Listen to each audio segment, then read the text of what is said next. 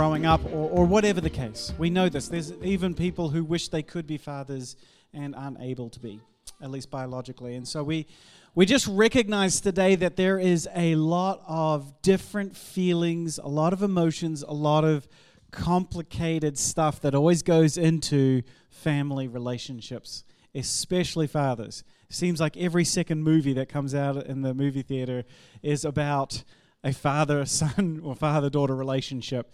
Um, dads seem to have quite an impact, for better or worse. One of the things I also wanted to sort of pick up on today is that as we look around, as we look through our lives, as we look through history, we recognize that there is more to the father relationship than, than just the biological dad and their children.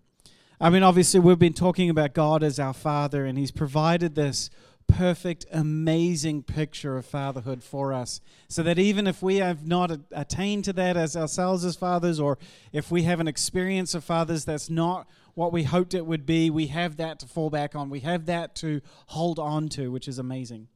But we also recognize um, that not all fathers are dads, and not all dads are fathers. And by that I mean that there are non biological father relationships and mother relationships that we see happening all around us. There's opportunities for those father figures or those mother figures in our lives. And that's something I wanted to kind of talk about this morning just a little bit. And in that note, I wanted to uh, tell a story to you real quick. We're not going to spend a lot of time uh, on this today, but I wanted to tell a story. It's a true story about a young man named Tim. This is not actually a photo of Tim. I don't have a photo of Tim, uh, but this is a clip art, and so we're going to call him Tim. So this is Tim. Now, Tim lived in a, well, sort of a medium town. It's kind of one of those towns that's big enough to end up on all of the maps, but small enough that no one ever stops in it. You know, those sorts of towns. So he grew up in a town, and he had just a regular family. He had a mom and he had a dad. And this was an area uh, where there weren't a lot of Christians in this particular area. However, his mother was a Christian. In fact, his grandmother was as well. And so, through his grandmother and his mother, he had become a Christian. But his father, he was more secular orientated. Now, he wasn't a bad guy by any measure. He seemed like a, a decent enough dad. But as as Tim grew in his faith, as he sort of grew up and sort of learnt more and grew closer to God, him and his dad seemed to have less and less of that connection, that bond because there's that fundamental difference in worldview. Now, Tim, he led a, well, would you call it an unremarkable life? Just a regular sort of life. He's a young man. He's sort of did his education. He's looking into what sort of work he's going to get into. Um, and he was a bit shy. He's a little bit timid. Not your outgoing party, center of the party type person, but he was a good kid.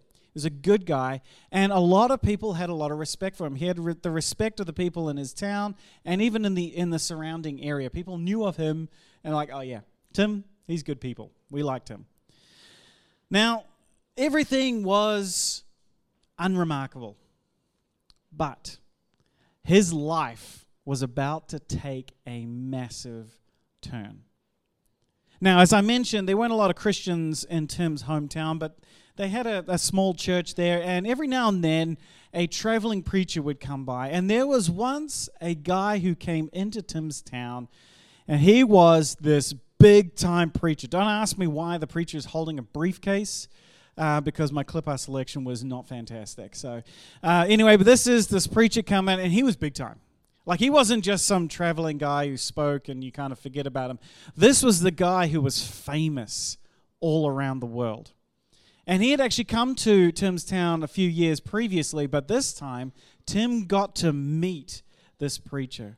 And man, he had never met a guy like this before. He had never met a preacher or anyone who had the kind of zeal and the passion for God. And he was so, he believed so deeply in what he was talking about and he lived it out. He had given his entire life to God and to, to helping people know who God was. He was like, he had this amazing way of speaking and, and he used his really sharp intellect. Like he was a smart guy, but it wasn't just about his head, his heart was involved as well. And you could tell immediately that this preacher was the real deal. He knew exactly what he was talking about and he believed it to his core. And Tim had never met a guy like this. And it was so encouraging to see this happen. Well, and that probably would have been the end of that. Except the preacher also saw something special in Tim when he met Tim. And instead of just, you know, ignoring that and being a big shot, just moving on to the next town to collect his paycheck, he decided he's going to do something about that. He was going to make a connection with Tim to mentor this young man. He was going to say, You know what? I see something special in you, and I'm going to invite you to join me in my ministry. And so he did. And then Tim joins him on the road, and Tim's life is never the same again. They have so many adventures. He goes with the preacher from town to town, and they're starting churches, and they're, they're sort of dealing with the churches that they had already started, and they're sort of teaching and, and engaging with people, going out into the community, sharing Jesus with all sorts of people.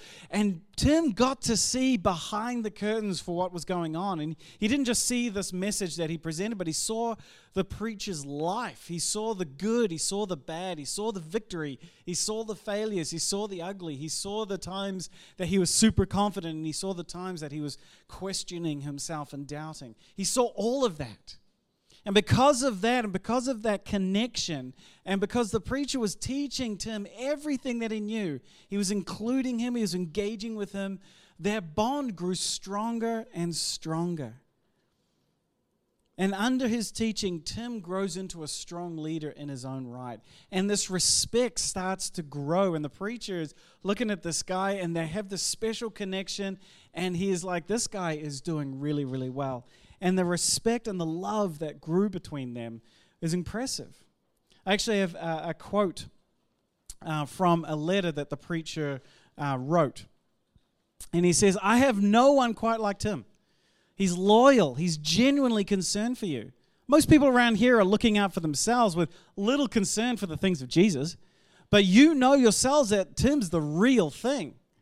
He's been a devoted son to me as together we've delivered the message.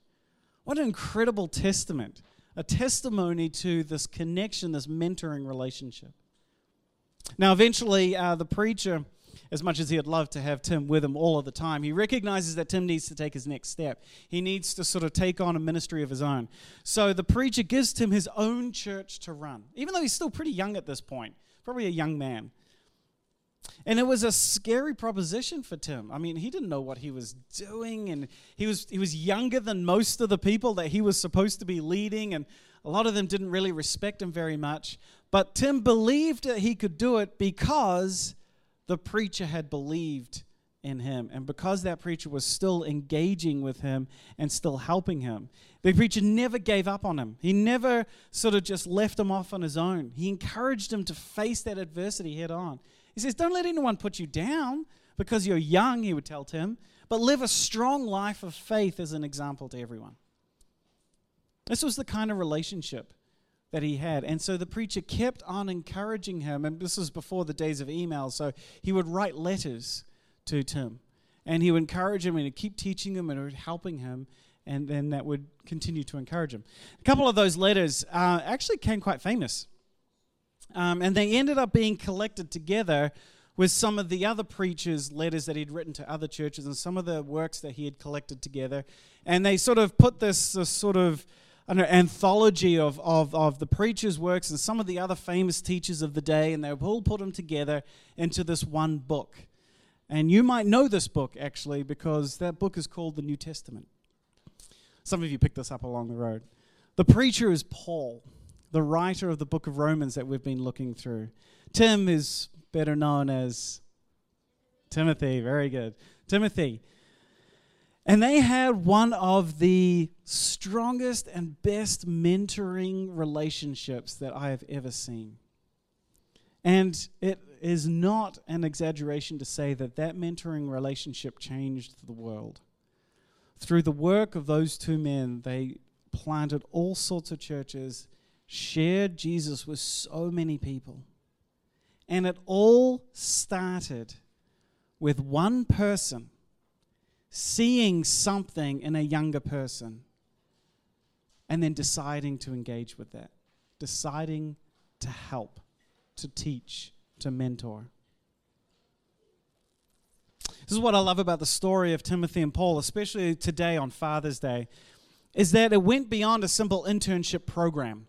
It wasn't like Paul sort of signed Timothy up and he says, All right, we're going to do like 15 hours a week and I'm going to have this, this, and this for you and we'll do debrief meetings and all of that sort of stuff. They may have done stuff like that, but it went beyond that into this deep personal connection. There was a father son relationship that formed, a father figure for Tim. Someone in the faith who was showing him where to go next, to how to be a strong man of faith, how to be a leader in the church. He calls Timothy several times, he calls him his true son in the faith. What a beautiful connection. So, as we celebrate Father's Day today, his story shows us there's a myriad of non traditional, non genetic type father relationships or mother relationships that can exist, especially within the church community, especially within the community of God's people these relationships can form and, and, and do amazing things. They're available to us and we can give them to others. Paul's example inspires us, whether we have children or not, to be able to be fathers and mothers to others in our church community. We all have something. We all have some experience, something that God has given us skills, wisdom, gifts that we can pass on through relationship to other people. How? Well, real quick, I want to run through a few things that Paul did that might help us as we think about how we can do the same for others. The first is simply inviting them to journey with you. In Acts 16, it says Timothy was well thought of by the believers in Lystra and Iconium. So Paul wanted him to join them on their journey. They were simple it just really sort of brushes over this, but what a momentous decision. What an incredible moment where Paul saw something in Timothy. He saw, you know what, this guy's got potential.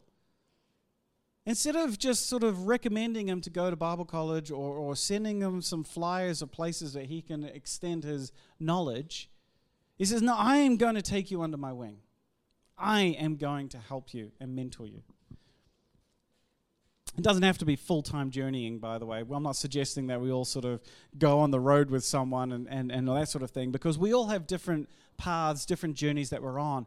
But we can all take someone with us along on that journey. I've seen plenty of examples already happening in the church where I see people who, parents who have kids' friends, and, and, and sort of just come alongside the friends of their kids and mentor them and help them and show Jesus to them. Things like that. It's incredible. The options are limitless on how this plays out. Maybe it's a job opportunity. Maybe it's just conversations on a Sunday morning or in small group. There's lots of things that we can do to build up those around us. Now, also, and I hate to have to say this, but we also need to make sure that the way that we do this is appropriate too. All right, so there's a door that you can go through here to sort of make this a negative thing. Uh, so obviously, if you mentoring someone, that person has to want to be mentored. You know, so you can't go chasing after someone who really doesn't want your attention. That's called stalking, and we don't like that. Just to be clear.